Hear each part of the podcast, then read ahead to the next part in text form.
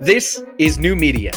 You're listening to Building a Republican Ideological Coalition, a four part series about helping our various Republican factions unite by focusing on some basic principles we all share, being open to ideological differences on other issues, and seeking to add people to the movement instead of subtracting them.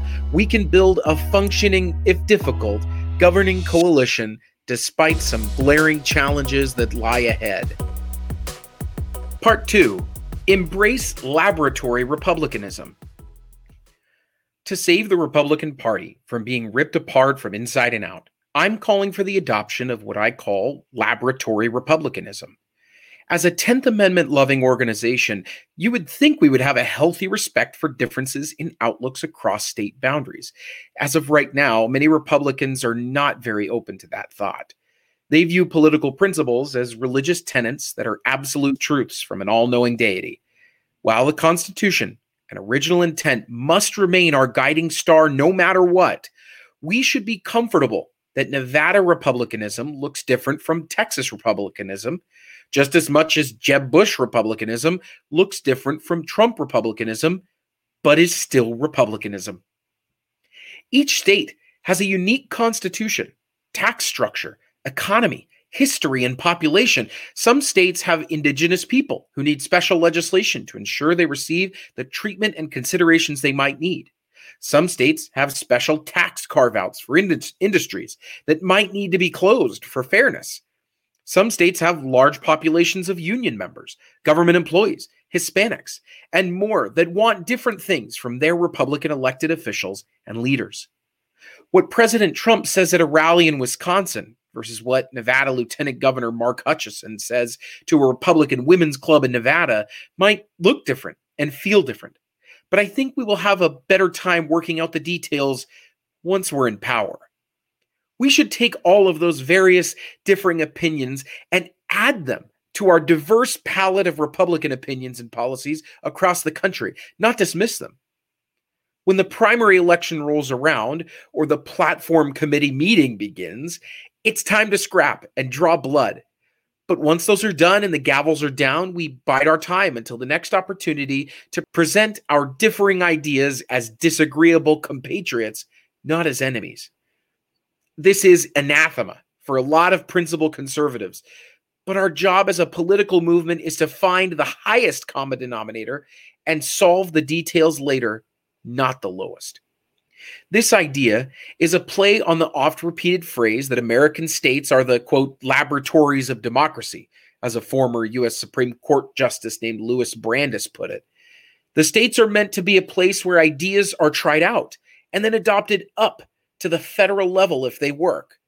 So should we allow interest groups, engaged Republicans, and state and county organizations lead the conversation for their state instead of letting Washington, D.C. or one politician tell our state what we should focus on and vote for.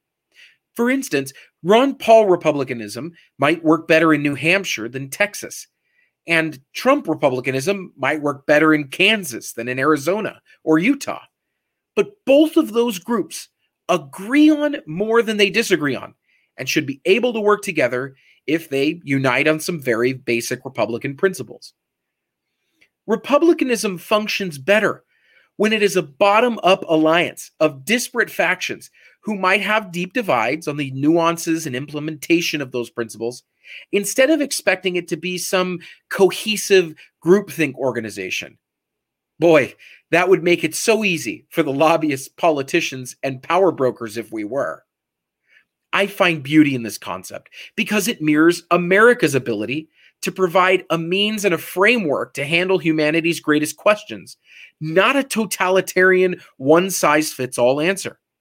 America is good not because it has always been right in every historical instance, it most certainly hasn't, but is good because it has been able to exist through and tackle new problems and perpetually solve them.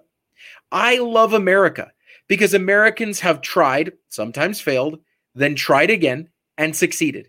Sometimes it takes 400 years, sometimes it takes four hours, but we get there eventually. And if Republicans can adopt that diversity of thought, well, that is as American as apple pie. Besides dealing with our disparities with each other in the now, we have an entire new generation of kids who are dealing with new problems and new ideologies that will require new answers. Our movement is most effective if it can listen, grow, and evolve with Americans and provide a solid, if imperfect, framework to help solve the complex questions that arise in a free society for that moment and for that specific population. As demographics change, so must the party evolve while still firmly rooted in an originalist view of the Constitution and a healthy respect for individual freedom. This scattered patchwork republicanism will also require upcoming presidential candidates and leaders to have to build a wide spanning coalition of Republicans across different parts of our ideological and geographic spectrum instead of some pre baked top down plan some Washington, D.C. consultant copied and pasted from a former campaign PowerPoint from three cycles ago. All this talk of idea adding being said, we must address the rhino in the room. There is an element inside of our party that is radically misinformed and almost cannot be reasoned with or added to the fold completely yet. This is a group of typically newly activated voters whose desire to learn about politics has brought them to follow QAnon and some of the worst elements of internet conspiracy politics you could imagine. We must reject these ideologies outright we must distance ourselves from Alex Jones, the Proud Boys, QAnon, and other conspiracy centric, anti fact, hate focused politics. I feel the need to run down a list of the most popular so you can identify this stuff and repudiate it at every turn. Pizzagate is a complete falsehood that almost led to serious violence. Q ended up being some shitposter nerd who thought he was cool, or possibly Steve Bannon. Sandy Hook actually happened. 9 11 was not an inside job. The earth is not flat. FEMA camps were completely debunked. The Kraken, which was supposed to be released, never existed. Chemtrails are not real, although quite a few disappointingly believe in them.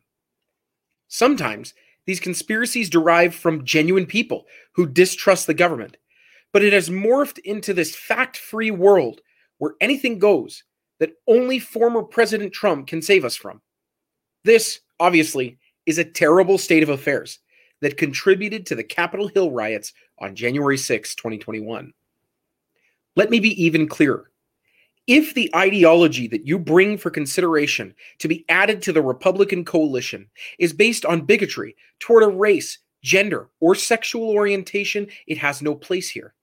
Republicans are a party that celebrates the individual, protects minorities, be they racial, religious, or anything for that matter, from government and cultural tyranny, and believes every American is equal because of inalienable rights bestowed by their creator. White supremacy, anti Jewish or, or anti Muslim hatred, anti Asian bigotry, any pro violence thought or desire to restrict the God given freedoms of fellow Americans must not be tolerated. We want all Americans to be free and live according to the dictates of their own conscience and pursue their happiness in their lives. For instance, regardless of the politics surrounding transgender Americans and differing opinions on this issue, all of us should seek that these people are safe in their persons be allowed to pursue what makes them feel loved and happy in their communities, and be integrated into society for who they feel they are, as long as it doesn't infringe on the rights of others. Whether we like it or not, it is squarely on the shoulders of our movement to help the conspiracy and radicalized people come back to earth. Many of them are here because they feel marginalized by our current society. Some of them are far beyond the point of no return, and we should not chase them over the horizon. Many others, though, are well intentioned but wildly misguided patriots who need a serious hug and an intervention, and maybe a course or two on media consumption, some basic civics lessons, and a little bit of diversity training. I believe Republicans can help them understand the world as it is and not how they've been told it is in the dark back hallways of YouTube, Reddit, and 4chan. This is a difficult subject, and it deserves more time on how to solve it. But we have to acknowledge these people exist, that they are our fellow Americans and need to be helped somehow. I just believe that if we isolate and ignore these people instead of engaging with them and helping them understand how off base they are, they will spiral even further into anger, violence, and further secession from reality. You can listen to the rest of this four part series on www.thisisnew.media. This is New Media